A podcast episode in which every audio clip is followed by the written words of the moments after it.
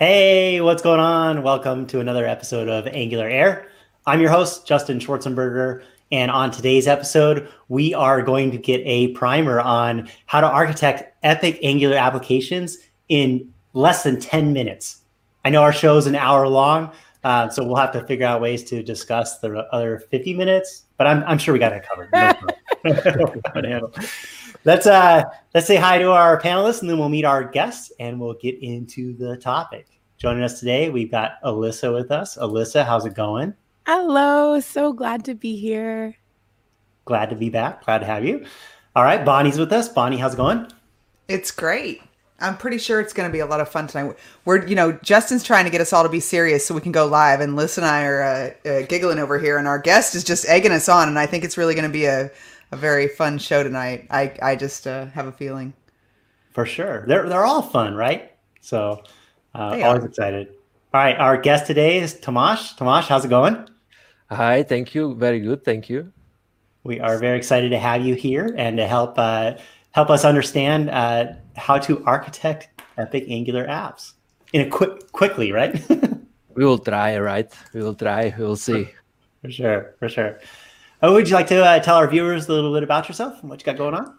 Of course. So, hello everyone. Uh, my name is Tomas Trajan, and I am like a Google developer expert for Angular. Currently, I am living and working in a beautiful Switzerland as a contractor for like local enterprises. This comes also with some perks like being able to see like a lot of organizations and a lot of projects, which kind of gives you opportunity to like experience uh, different ways of people doing things and also gives you like this learning experience where you can then put all these things together and share with others. So for me it's like a very good match let's say.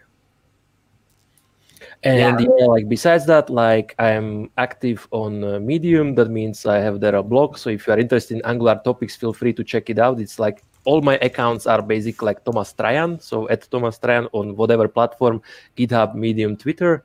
So there is like a lot of Angular and front end related content, but of course, like the biggest focus is on Angular, which I'm been going together with like since version 1.1 or something like this. So it's my obviously my favorite technology. Yeah. Awesome. Awesome. That uh, that leads me to think like the clients that you're working with now. Uh, do you still see a lot of Angular JS out there in play, or do you see a lot of movement already to Angular? So this is a very good question. Like my current client is a pretty big insurance company here in Switzerland, and we have been in a progress of migrating Angular JS code bases to, and we are still actually in progress because it was a lot of code. But I have to say, like in like last year, we made a lot of progress, and now it's like most of the applications are at least hybrid and even i would say 60% are pure even. So slowly slowly it still takes some time and it has like issues but it's it's happening. I'd be interested to find out like are the teams that you're working with did they write that angular js code and now they're writing angular code and have to and, and what is the differences in terms of now they have to go and, and relearn architecture patterns right? These these type of things as they adapt to implementation within Angular scope, right? That's exactly correct. So mostly like those people were writing this Angular JS code and now they are kind of rewriting and as you said like it's not actually like mechanical like okay we have like this version like this and now it's like kind of the same we just change a little bit of syntax it's actually like we have to change the way we approach this. There are like different idioms different approaches. Now it's reactive and so on. So of course this presents like a learning curve and like challenges. But I, w- I have to say like over time you can see like how people actually like really level up. So they do the first one then you're like nah, okay like let's let's have a look at this. Let's review more often. And then like the second one ah, okay like this seems more reasonable. And like like it builds up of course like with everything. So yeah definitely and of course as much uh, as as it gets like purer and purer many of the issues like with ng upgrade which just adds additional complexity like fallout. So this is also very beneficial. So i can give you like a concrete example. Uh, for example like with angular 5 you didn't yet have like this provided in root syntax. So because of that then we got these issues where you are like importing some modules which have services in lazy loaded features, you would get additional instances of those services. And if you are dealing with something like a translation service, which has to be instantiated once to get like all the translations at once and not like then miss them later on when you get a new instance, you get runtime bugs and stuff like this. So once you are pure and once you have like Angular 6 plus, these kind of things cannot happen anymore. So it gets better with time and with newer versions, newer features, and so on. Yeah, one of the challenges I think that we face uh, is that there's several different ways to accomplish the same thing, and they'll work, right? And you can ship that code to production and it'll work. So, like the provided is a good example, right? Like you could have it provided in a, a specific ng module and have it only provided once, and it behaves similar same way, right? But how do you pick and how do you identify maybe the most ideal way for your project in terms of an architecture standpoint that you're going for to set you up not only for success currently but for success as new features come in later right? That's a very good observation and that's exactly basically uh, bridging us to the main topic, which is like how to kind of figure out how to do these things in such a way which is kind of like in direction of optimal. You can never say like 100% this is the best way. Okay, this is not the goal, but you try to approach the optimal solution, which will give you most benefits and like provide like least amount of obstacles, right? So this is what we try to achieve. And again, you will never know for sure but if you've seen enough projects and like you've seen like different use cases then you can kind of like deduce from this like okay this seems to be working better and this seems to be working uh, working less. So with this particular example which you mentioned like it is possible to provide services in both like the providers fields of the module but it's also possible to provide services in this like standalone mode which is like provided in root and now even like since angular 9 it's even possible to provide services like in the platform or even like any. So and they of course they have their own particular use cases but if we now focus like on these base ones so the root and the module itself so on one hand we can have a standalone service class which in its in, at injectable decorator has this provided in root. On the other hand we can have a service which uh, just have at injectable without anything special and then it has to be included in the providers array of some module right? So these are like these two basic options. And now how can we know what we should choose? So actually it turns out that there is a how do you say heuristic or something where you can actually make this decision and be quite confident about it. So first uh, first question you should be asking yourself is is this service uh, used by the whole application or like by many features or like in many routes? Is this service necessary from the start? And if any of those uh, uh, questions have a yes answer, then most likely you should go with provided in root and put this service in some like core module. I mean, not even in the module itself because it's provided in root, but like in the core folder or like in the services folder in the root of your project because it will be used in many places. It has to be available from start.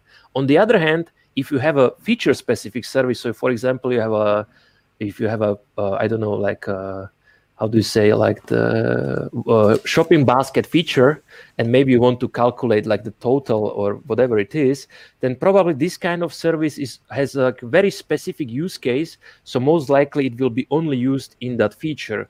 And more so usually we make this feature lazy loaded so that we improve like the startup time of our application and uh, decrease the uh, bundle size of the application initial bundle size and other things which we'll discuss later. So that means if we provided this service in a root any other feature could import it easily and we would like to prevent that to enforce like a clean architecture right? So in that case it would be much more beneficial to instead of using provided in root just provide this service into the providers field of that feature module. So that's like one of the examples where you can ask your these questions think about it and come with like a like explicit answer which is based on something. So it's not just subjective preference. One can say that one is better than the other so this is pretty useful. I hope. I, I always say I'm like, I've been right. doing uh, consulting also for a couple years. And I always say I'm like Mary Poppins because I go from one, you know, one uh, company to another, and I see the same things over and over and over, and I see the same mistakes over and over, and the same patterns over and over. And it does get to where you. I mean, to me, I think that's the essence of architecture is when you've seen the same things over and over and over, and you can pick out you know, well, this is how we're going to do it because I've come across this before, and uh, it's so nice to have it distilled down into uh, into something that that people can learn from before they have all that experience. Because it's like you take all these years of experience and just distill it down into like a short presentation. It's super helpful. Definitely, definitely. And you have an article that goes. So okay, so I was reading this article uh, a couple weeks ago. I think it was Last month or something and uh, and I really liked it so I pinged you on Slack and I was like hey come on Angular Air and talk about this and I love it uh, and I and I love the fact that there's an article too because we can watch the video and then also refer back to the article but we're not going to give you the link yet because you have to watch the show first and then go uh, read the article but there is an article so you No have to remember all this.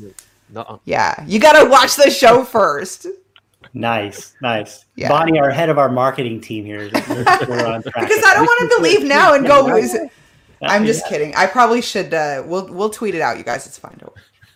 So one of the things that both of you touched on um, that I think is is interesting and important, right? Is this mention of we may be building our own app, right? Let's say we're, we've got an app and all we have is the app and the, the modules that support it. And so we're scoped to that kind of thinking and, and architecture.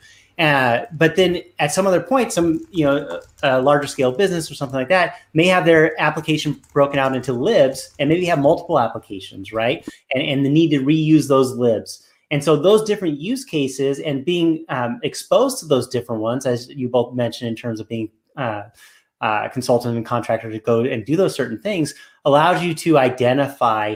Well, here's where this comes into play, right? And here's the things you need to think about. And and Tomas, like you mentioned, like trying to understand where you might be going to help plan where you might want to do today. Um, having that experience and, and having come across those scenarios helps to make that decision from an architecture level, right? I think a lot of people, uh, and myself included, get you, you dive into architecture and you, you start thinking, well, how do I get these answers? Like, where do I even start? But I think a lot of that comes from exposure to different scenarios that allows you to then make that game plan, right?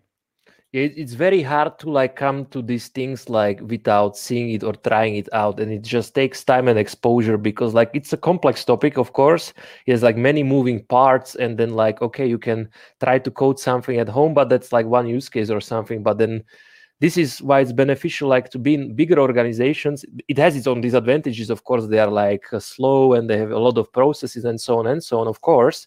But on the other hand they easily can have 50 to 100 projects and that way you can really be exposed to a lot of different style. Like some is very small. It's just like something which opens up when somebody clicks on email link to like fill some form. Okay. Some are like huge with a lot of flows with complicated flows and huge forms. So like it's the whole spectrum that's true. That's definitely true. And i mean if as a if you like like try to learn these kind of things and like want to get more experience then i think like also in open source you can see some things even though that's more like on the level of the libraries. But there is it's also like a very good uh, source of like uh, checking for example as you mentioned like how to do a library so that it's like easy to consume. So for this is open source is amazing.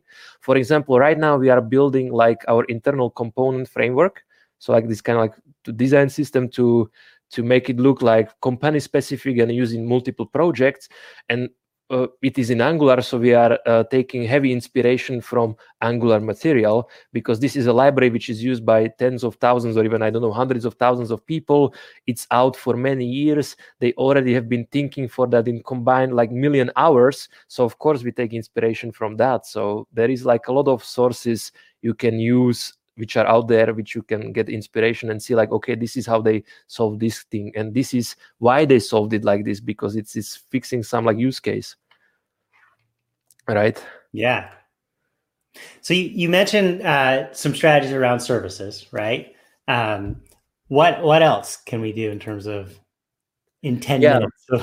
Right right so i mean let's let's start like from the from the total root so we have like a application right? We have angular application and what would be like the most straightforward approach? Like if we were not thinking about architecture at all we just want to get our app uh, up up and running right? So this is also valid. We have to get something quickly. It's pretty small. So what would be like this most uh, straightforward way to get this is that we will have one module. We will have app module because that's which every application starts with when we generate it with angular cli with ngnew we have app module. We have app component. And then as it grows we would just keep implementing all these new components and services in our app module. So everything will be there. If we will be using like some third-party dependency, we will also import it in our app module. So that means if you use like Angular Material or whatever else, NGRX for the state management, some OAuth, whatever that is, we would just have this one module and it will import everything and it will declare everything and this will be it. And it will work, right? It will work our application will build, our application will run, but as it grows, of course, the bundle size will get bit out of hand. Our startup time will be much slower. There will be a lot of more data uh, traveling through the network, even though maybe user just wants to access only a part of this application. Plus, what not many people think about is as we develop this application, because it's just one bundle, whenever we make a change, the build process has to rebuild everything. The, if it's like 3 mega, 5 mega, it has to rebuild this bundle. Every time we change one character or add the space somewhere in some file, it has to rebuild this whole thing. So, and this takes considerable amount of time as the application grows, right? So this would be like this most straightforward approach, and it can actually be the solution for very small applications because okay, you are giving up the bundle size, you are maybe giving up a bit of build time performance, but what you are gaining is simplicity. Like you don't have to think about anything; it's just all there, it's all available. So it's a trade-off, right?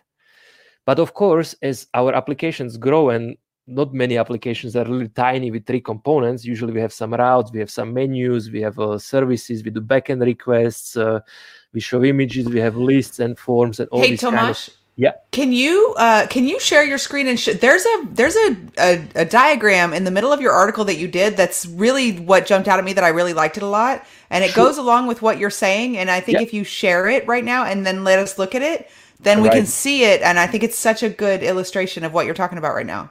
Okay, definitely. So I spend a lot of time with my daughter, and she's very visual, so I know that we have to have something to look at. Makes sense. So, and I really like that. Uh, you know what I'm talking about, right? Yeah, yeah. I think yeah. I think it's this one, right? Yes. Okay, so the, the screen was shared, right? Okay. So as we said, like we could have just get by. Do you see also my mouse? Or not? Yeah, we see your mouse. So yeah, cool. So we could just get by just like with the app module right? But like in real applications as they grow bigger and they have like a lot of a lot of uh, functionality and components basically what we want is a bit more like granular architecture. So let's look at this picture. So we start with the application. We have application. That's all what we have. And like this first best distinction we can make is what is the eager part of application and what is the lazy part. So the eager part of application is something which we need straight from the start. So this can be like some services which uh, take care of authentication to retrieve the user if we are logged in or something like this. Also the eager part takes care of stuff like basic layout. So maybe we show the header maybe we show the footer some basic menu or navigation and stuff like this. And those are all the things which have to be available from application startup. That means they also have to be present in the main bundle. So to achieve that, we usually implement this kind of code in app module and in core module. So that's just like a how do you say like uh, convention. You can call it how you want. You can call it eager module. You can call, call it initial module. But i think community usually goes with the name core right? So this is the one part of application. It has to be available from start.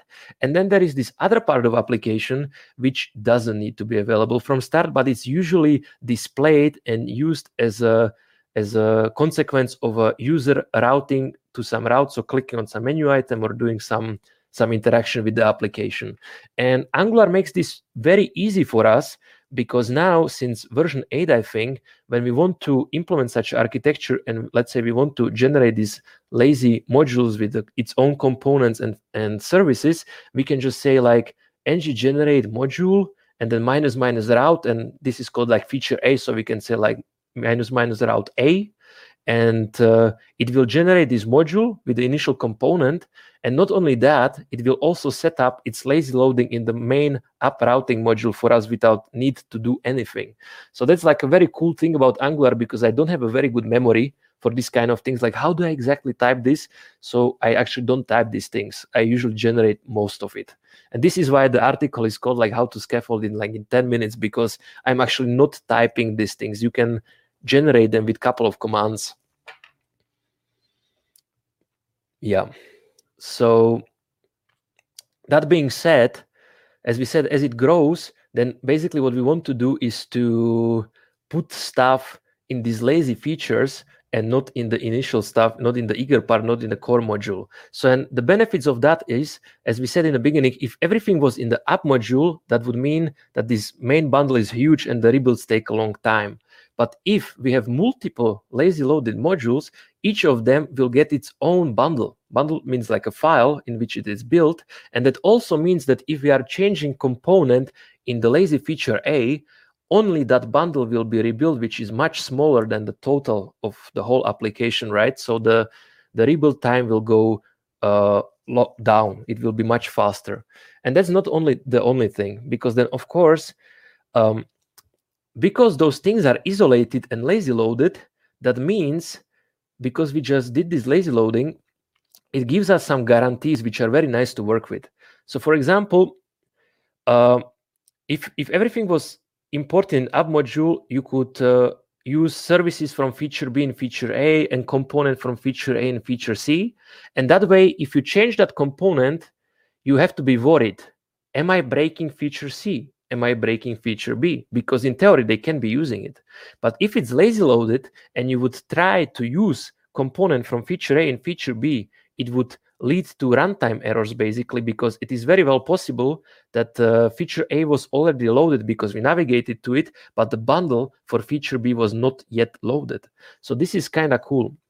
And it leads to build time and runtime errors, which enforce clean separation between those features and their modules, which basically simplifies and um, way you can think about your application because you don't have to think about the whole thing but you can just really zoom in onto one particular part and you have these guarantees that you are not breaking or influencing anything else and this is like a huge huge benefit and i don't think like many people are aware. Now we have this nice mosaic the infinity mosaic right?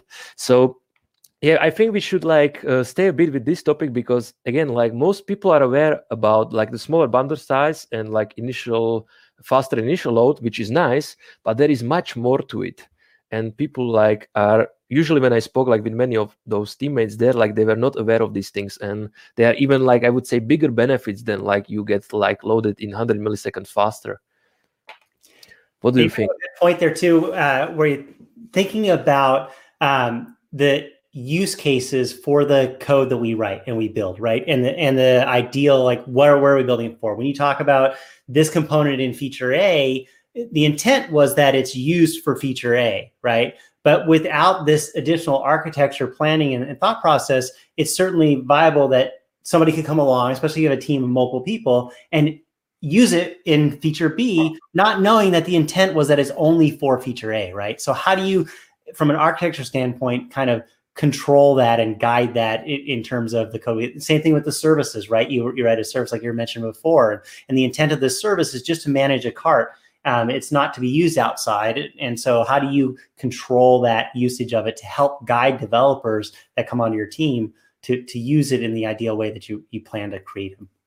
Yeah, that's exactly correct. And that's like this biggest one of the biggest benefits of this lazy loading of those modules that you get this for free because if you just try to use it somewhere else it will just fail which is amazing because you you don't have to like implement special checks for it or anything like this like some code analysis. I know like maybe you heard about like the Nx from Nrwl which is like a way like how to do like workspaces for monorepo and they had to implement this because they have like many libraries and then how do you scope like who can import who so they had to implement this as a feature of their tool. But now here we get this kind of for free just by the virtue of that that the code is not there, so it would just fail.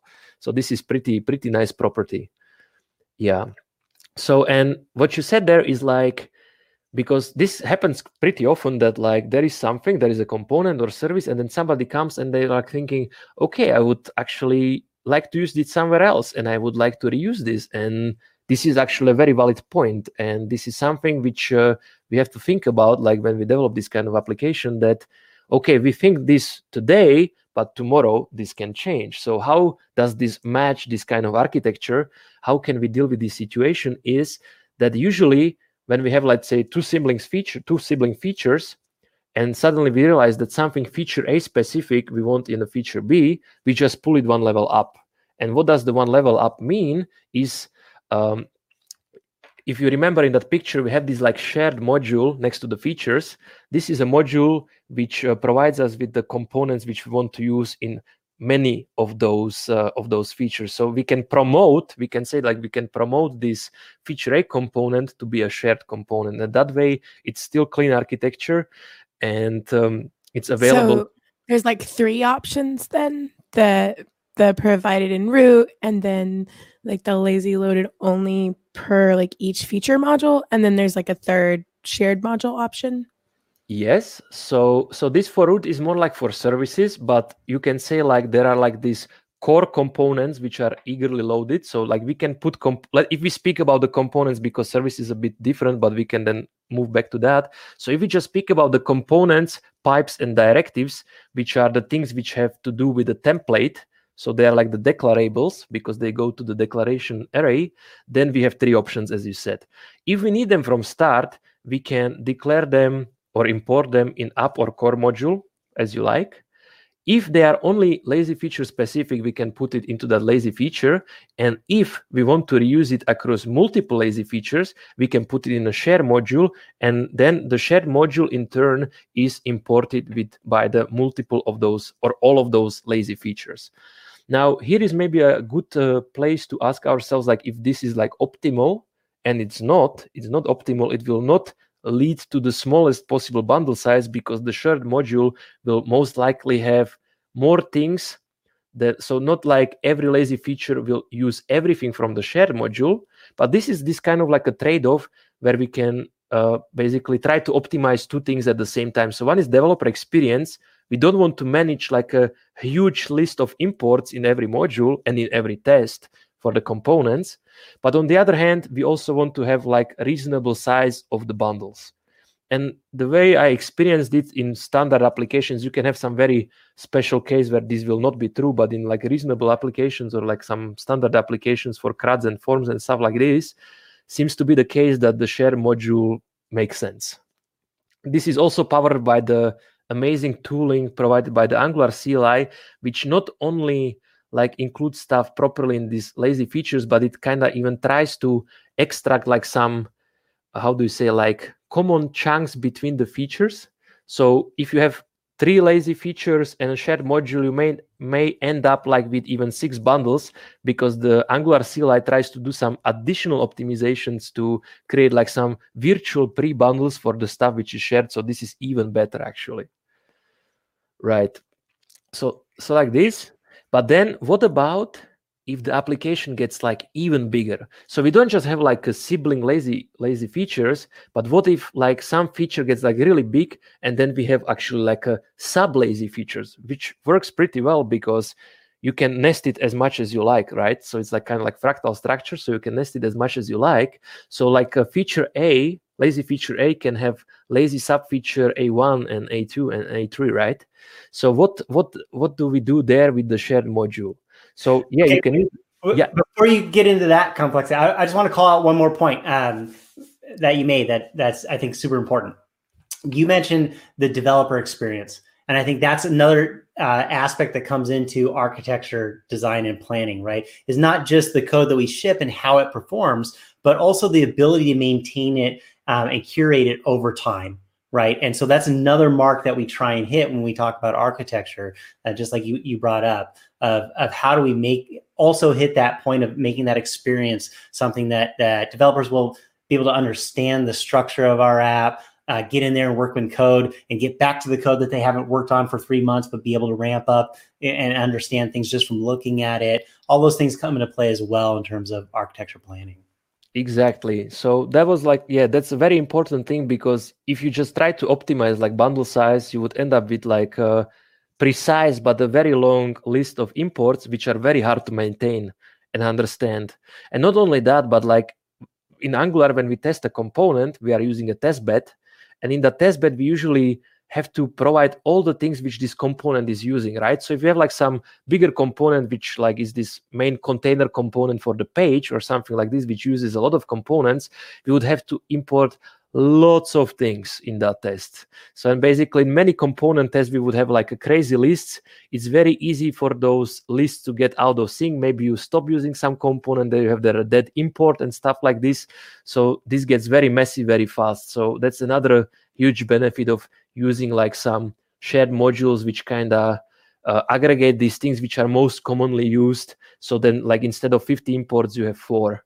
So probably it's like a shared module and then like router testing module and something very specific. So this is this is a very very beneficial thing. Definitely. Uh, thank thank you. Sorry. Okay, now complexity. yeah, because you were talking about it getting nested. Yeah. And then what what is your shared no, please stop do? me because I, you know, like I'm passionate about these things, but we have to go in such a pace that uh, it makes sense. Definitely. Um, so as we said as if the some usually it is enough like if we have like one level of this lazy loading so we have like multiple routes they are sibling routes next to each other and they are lazy and if they have even 10 components in them that's all right we don't have to like go crazy on the granularity and like every component is lazy loaded. That's that's not beneficial and again would be a bad developer experience because it has its own overhead right? So we don't go crazy but sometimes maybe some feature get like really big and then it would be beneficial to maybe split it up a bit to again get these benefits which we discussed previously like isolation faster build times stuff like this right? So in, in that case the way it works in angular is whenever we use routing we can lazy load. So basically we can have also sub routes. So we have like some top main menu with some items and then maybe one of those routes has also a side menu or some sub items. So we can lazy load modules for those sub routes and sub items. So and what we wanted to say there is like okay what does this mean in relations to this main share module right? Because this has a lot of things in it and we may or may not use it and as we said like when we want to share components between two lazy features we pull it up in a shared module right so what what happens if we want to share components between like uh, sub routes we can create like a feature shared module, something like this. So we have this main share module, which goes to feature A, B, C. And feature A has like uh, sub routes, which is like A1 and A2. And maybe there are some components which we want to share just between those two routes. So we can create a feature A shared module, basically. So we kind of repeat the same structure over and over again as we get deeper, but hopefully we don't get too deep because then it's too huge but yeah so the yeah the, the main point here is that this can be repeated. So it's it's and the good thing about it is it's exactly the same. So once you learn it on the top level you can apply the, exactly the same principles and approaches on nested levels. So that's kind of nice. And this is like one of the good things about the angular and all this structure that it provides is that once you learn it you can just keep like repeating it over and over again. And it just makes sense. It's basically turtles all the way down. Yes. Right. Yeah so what else? So I, I have a question then about um please. thinking in terms like does it come into play uh for us as developers or whoever's creating this architecture right? When we think about the customer use case or the user use case and how they're using our app like how soon should we start bringing that into play in terms of making decisions about what we lazy load? So like you mentioned feature a and feature a has three different th- subsections that you could go to. If we understand that like most of our users are only going to go to one of the three um, is that a clear cut thing that we say right off the bat we know we're going to make all those lazy loaded because there's a chance they may never even visit them? Like how often how soon should we start bringing that into our, our thought process? I see. So that's like a very good example which you put there. So if you already understand like the user flow very well and you know that this is like a specific use case which only some subset of users will need and the other ones. So that's like a very strong signal for to do the lazy loading. On the other hand i would say like today with angular 8 plus it is so extremely cheap to do lazy loading in Angular, basically running one command, uh, that uh, I usually start with lazy loading like whenever I have a navigation, whenever I do the routing, I do the lazy loading because there is like almost zero penalty to it. So, so it's usually, like no matter how small the app, you just go ahead and do it. It has navigation because some applications right. don't have navigation. But if you have a navigation, and if navigation makes sense for your app, so just don't try to introduce navigation just to do lazy loading, because I've seen that too. so don't do that. But if your application has like a real navigation with some real menu or like some real steps or some real flow, then I don't see any reason not to use it on the top level routes. Because let's say you have five routes, and then of course, when you come to application, you have to show at least one, right? So you, there is some default view. It's welcome page, is home, it's whatever is the dashboard. But yeah, then okay, so you just load that one initially together with all the other JavaScript file which are loading anyway. So there is like almost zero penalty to that. But the good thing about this is if you are starting on some other route, you only get that one and not this initial one. Because I've seen people saying like, okay, this is the dashboard. This can be like eagerly loaded from start because it's like the default route or something. But it's there is almost like no penalty to actually make it lazy too. So why not? And it kind of simplifies in that way that then all the features are the same. They are all like lazy loaded. So it's always like the same approach. So that way the eager part is on like this main layout and uh, like authentication and like some navigation and stuff like this. I would say. So we just had a question in the YouTube chat that was I was about to ask the same question, so they they asked it too. Uh, what about like a preloading strategy, right? In terms right. of saying you still create your your features as separate segments that you could either lazy load, but you could also do a preloading strategy where you say it's not blocking the first part, but yet we're we know they're going to get to it, so let's make it happen in the background. Definitely, that's a very good point. Uh, so Angular actually has like a built-in mechanism for that. Like I think you have to like implement like some interface and some tokens. So and provide it like in into the dependency injection with some token. So you can either use preloading strategies provided out of the box, or you can even implement your own custom preloading strategy. So if we speak about those like provided out of the box, I think there is just like preload all or something like this, if I remember correctly, which uh, should basically trigger loading of those bundles if the if the thread is idle or something like this. I think I tried to use it in my like personal website, which is also built in Angular, and my experience was that it was kind of slowing it down in some way. I, at least that was like my subjective impression, maybe in that particular architecture. So probably I would go with like something custom which waits a little bit longer in the beginning because maybe then the thread is like free for 10 milliseconds. Okay let's load everything like 20 routes no problem. But you are actually try to loading like some some data through the rest. And like for example chrome will only let six requests at the time and then suddenly you have like a problem as far as i understand.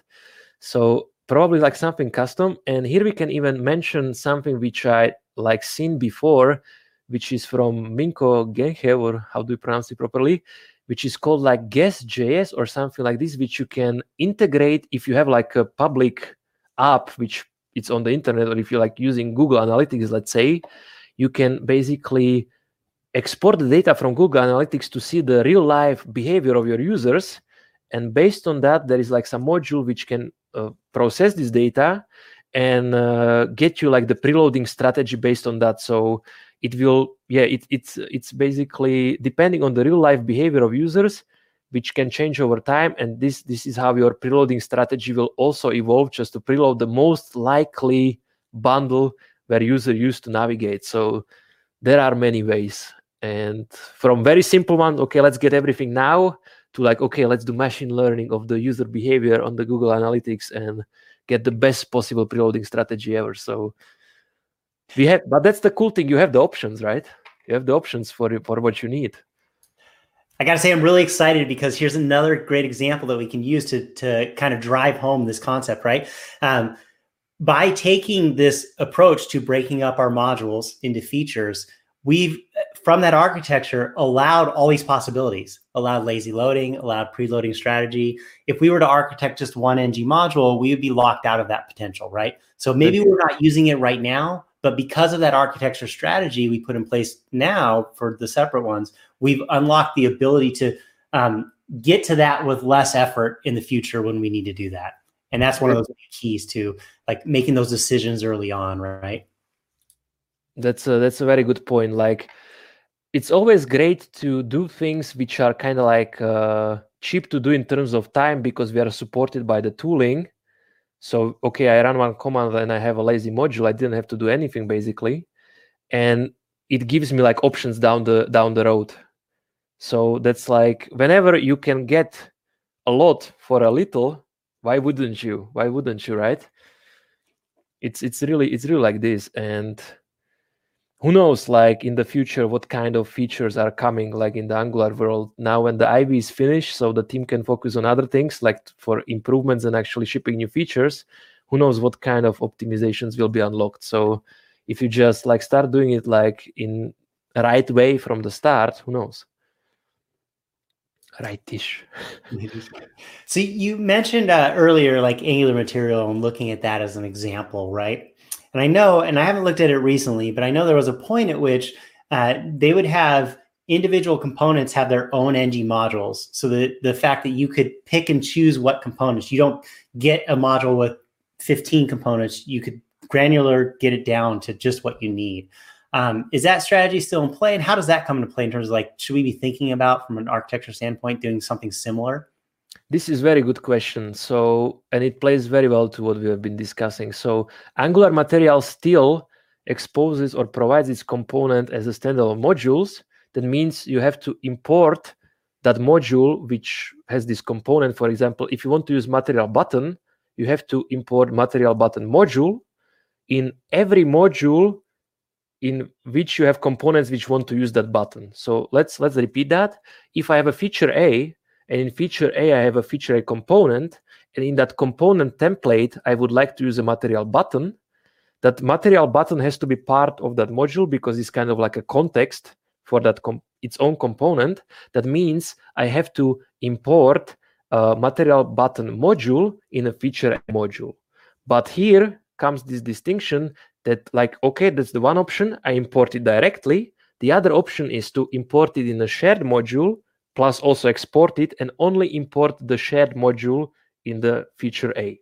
So, and this is this trade-off which we mentioned before that we don't want to maintain like these very large lists of imports.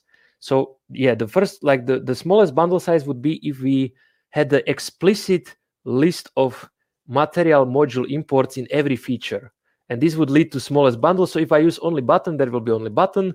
And if i use only input there will be only input. But this is very rarely the case because if in multiple features i have forms then probably i need the inputs selects buttons forms form fields in all of them.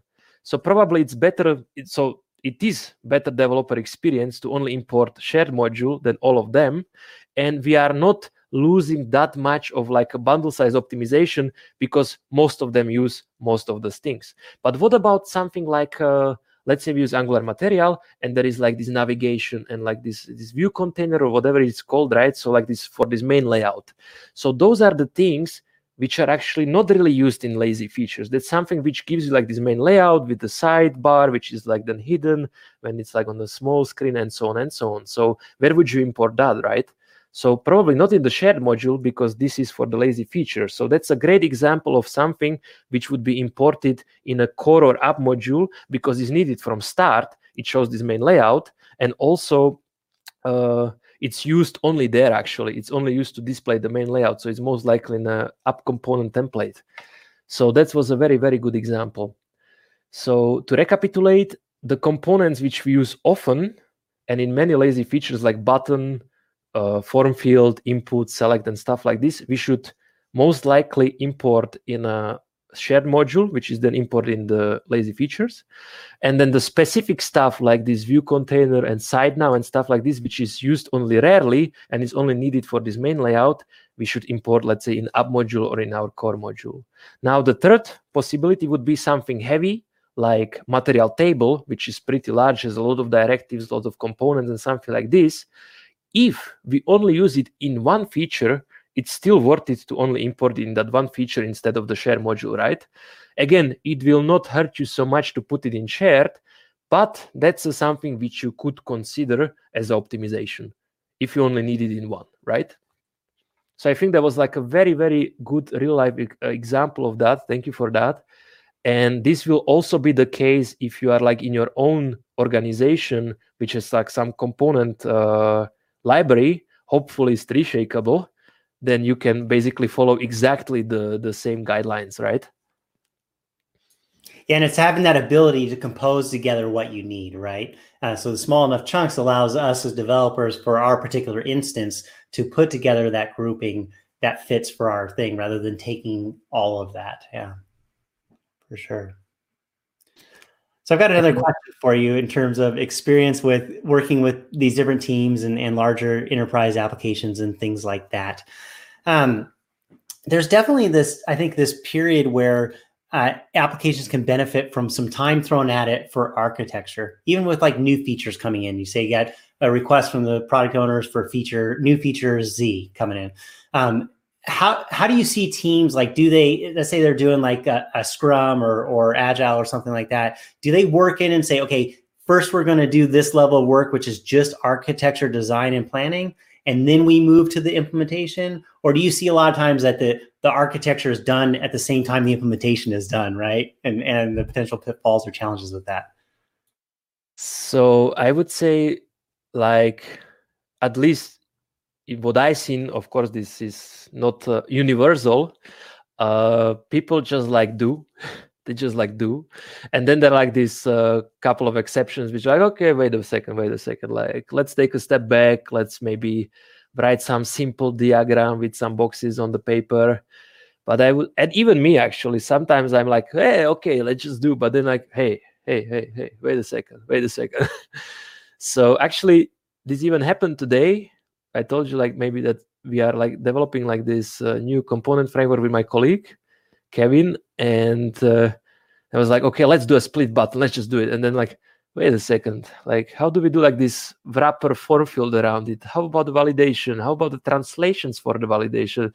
How about like we actually have to have an info message? And then it turned out into like a two hour remote call with like pseudo code in an editor where we are just like trying to document all the possible cases until we got something which actually can cover it but it almost happened that like okay i have a split button yeah great but like how do we integrate it with the rest of the stuff so it's very easy to forget about this. It's very easy, but it's a very good point. Yeah, I think especially because we talk about having these schematics and things that make it real easy for us, to create a new module or new component, right?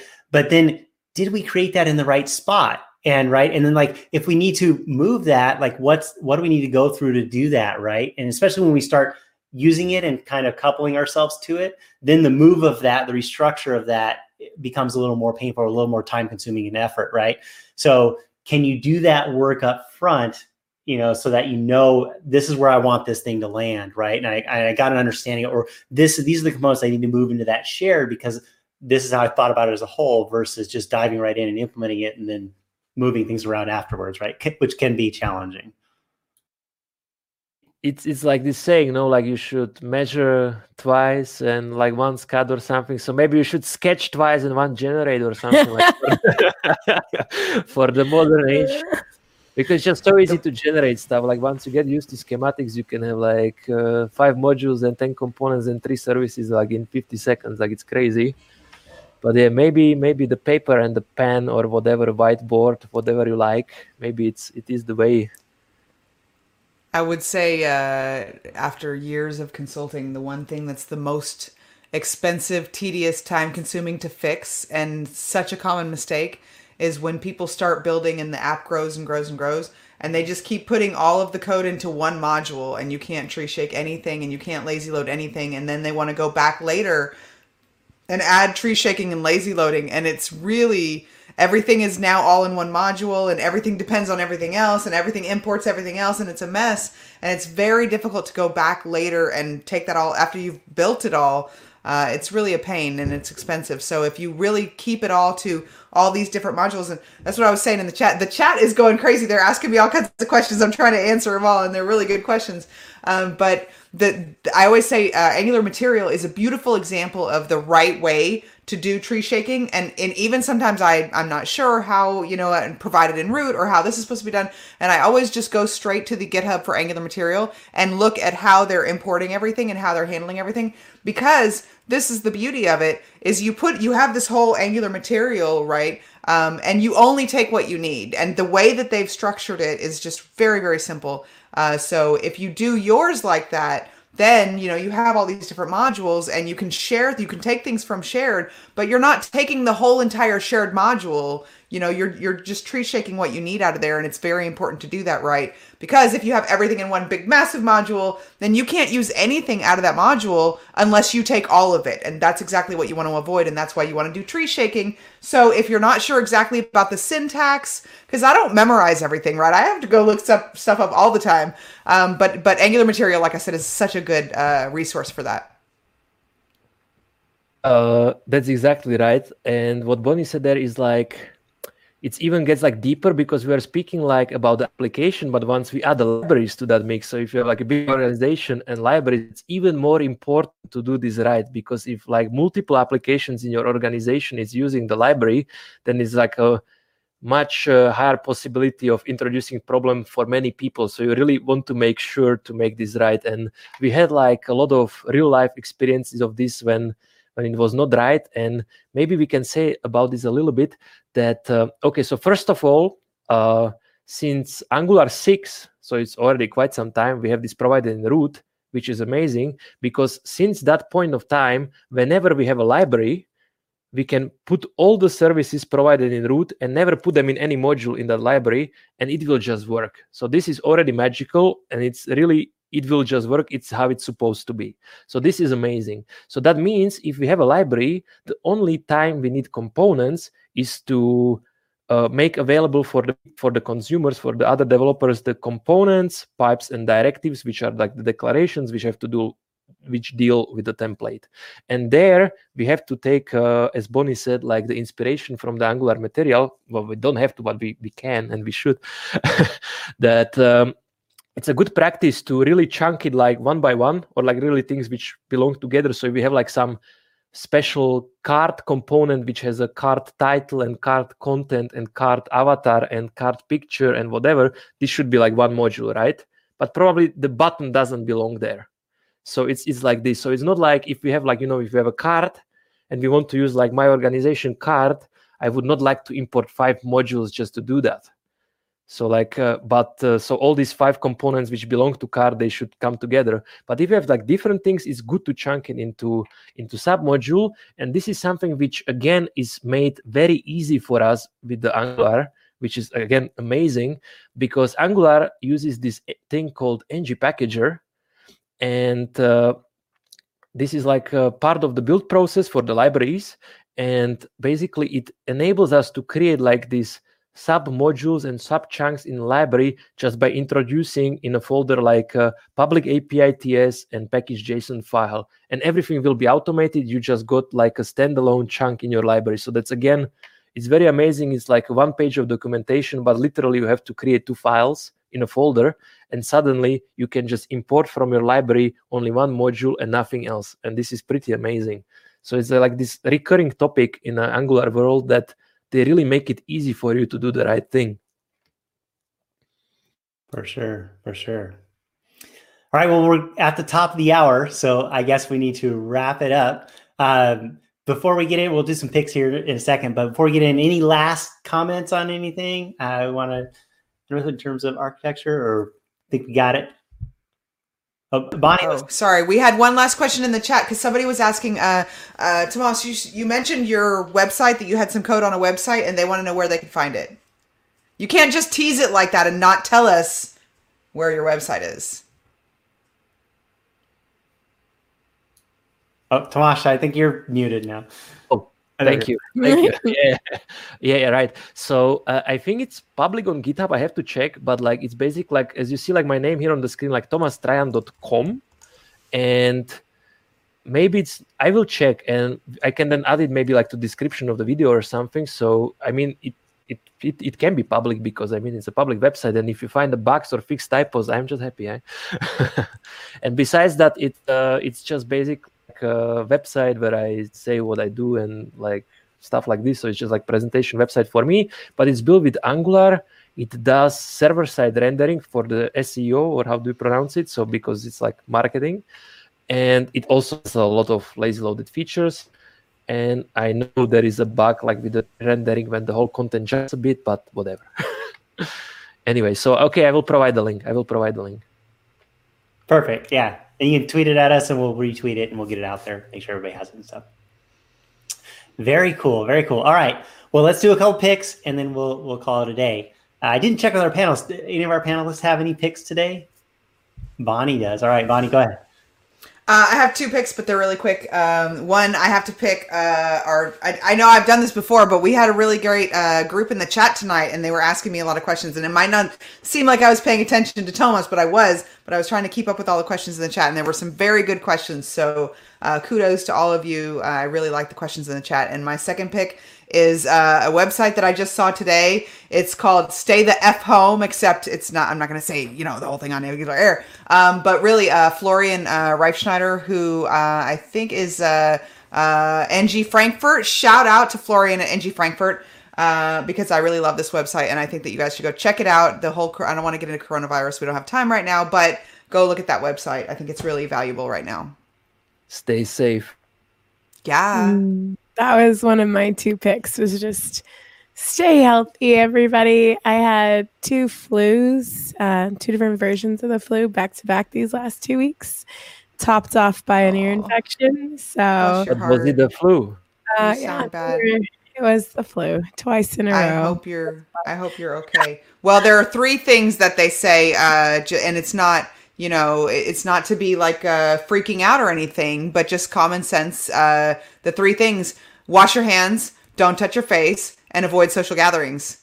So if mm. we all do those things just for you know a couple weeks then it's going to die out and then we'll get back to normal very yes. quickly hopefully. Yeah my pick was stay healthy everybody. Please take care of yourself. And i have an old uh, article but it was updated for the latest version of angular and I was like nerding out, showing my husband, and he's like, Yeah, like this is kind of old news. I don't know why you're so excited about it. So like if if you're in that camp, you can stay on that side. But it's uh, by Cory Rylan called Angular Multiple HTTP Requests with RxJS. And I was actually struggling with like how to chain things and make it clean. And I just, I don't know, I really like this article. So I'll tweet the link out and put it in the chat. I love Cory Rylan. I I think that we should have him come on and talk about that because I really miss Cory Rylan. I haven't talked to him in forever, and he, I love Cory Rylan.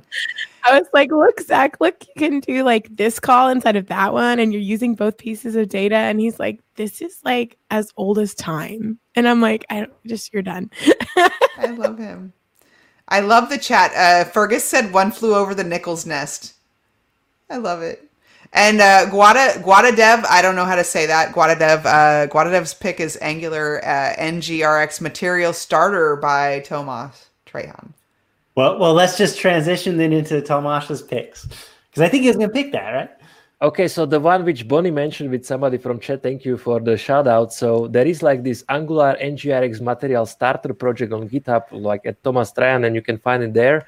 So this was created like at version five, like a long time ago, and it's still being kept up to date. So currently it's version nine with NGRX nine and it basically shows you how to use also this architecture how to use ngrx how to use custom material teams many many things many many goodies. So i've seen people like taking it and building like applications on top of that. It also has like angular animation so you can really take an inspiration and like build your own stuff stuff on top of that. So thank you for the shout out from the chat. Uh, besides that i would like to pick um, in Angular 9, now we have this provided in platform, so not just in the root, but in platform. And this is a very epic feature because it enables us to share services between multiple applications on a single page, Angular applications. And why would you need that? With Angular elements, right? So you have now a way to share like some core services like logging and interceptors and stuff like this between multiple Angular applications on a single page, which means you have a main application which can consume elements and like the infrastructure you can now share easily. And speaking about that i would like last thing i would like to mention is check out my library called Angular minus extension slash elements, which is basically a library which enables you to uh, lazy load and consume web comp- Angular elements or any other web component. So build with Stencil, Polymer, whatever. If it's a web component, it enables you to consume web components in your Angular applications in a very nice way. So first of all, it's lazy loaded. It's very granular, so it will only load when you render it. So that means if it's behind the ngIf, it doesn't load until you show it and um, it also supports you to use standard angular template binding. So you can literally do like these square brackets or like uh, round brackets for clicks or whatever it is on those lazy loaded web components the same way as you would do on standard angular components. So i highly recommend to check it out together. Like now it's even like the best combo with this provided in platform. Very cool. Very right. cool definitely need to check that out. All right we'll include that link as well. We'll tweet that out. Yeah Awesome. All right. Hey, Tomas, thank you so much for sharing your time and, and sharing your expertise on this topic. We really appreciate you coming on the show and, and informing us. Thank you. Thank you for having me. I had a great time. It was an amazing host, also like a lot of fun. So hope uh, to do this sometimes again. yeah, for sure. For sure. We'll pick another topic and we'll have you back on for sure. yeah. Awesome. Thanks again. That's a wrap. Everyone have a good one and we will catch you next time.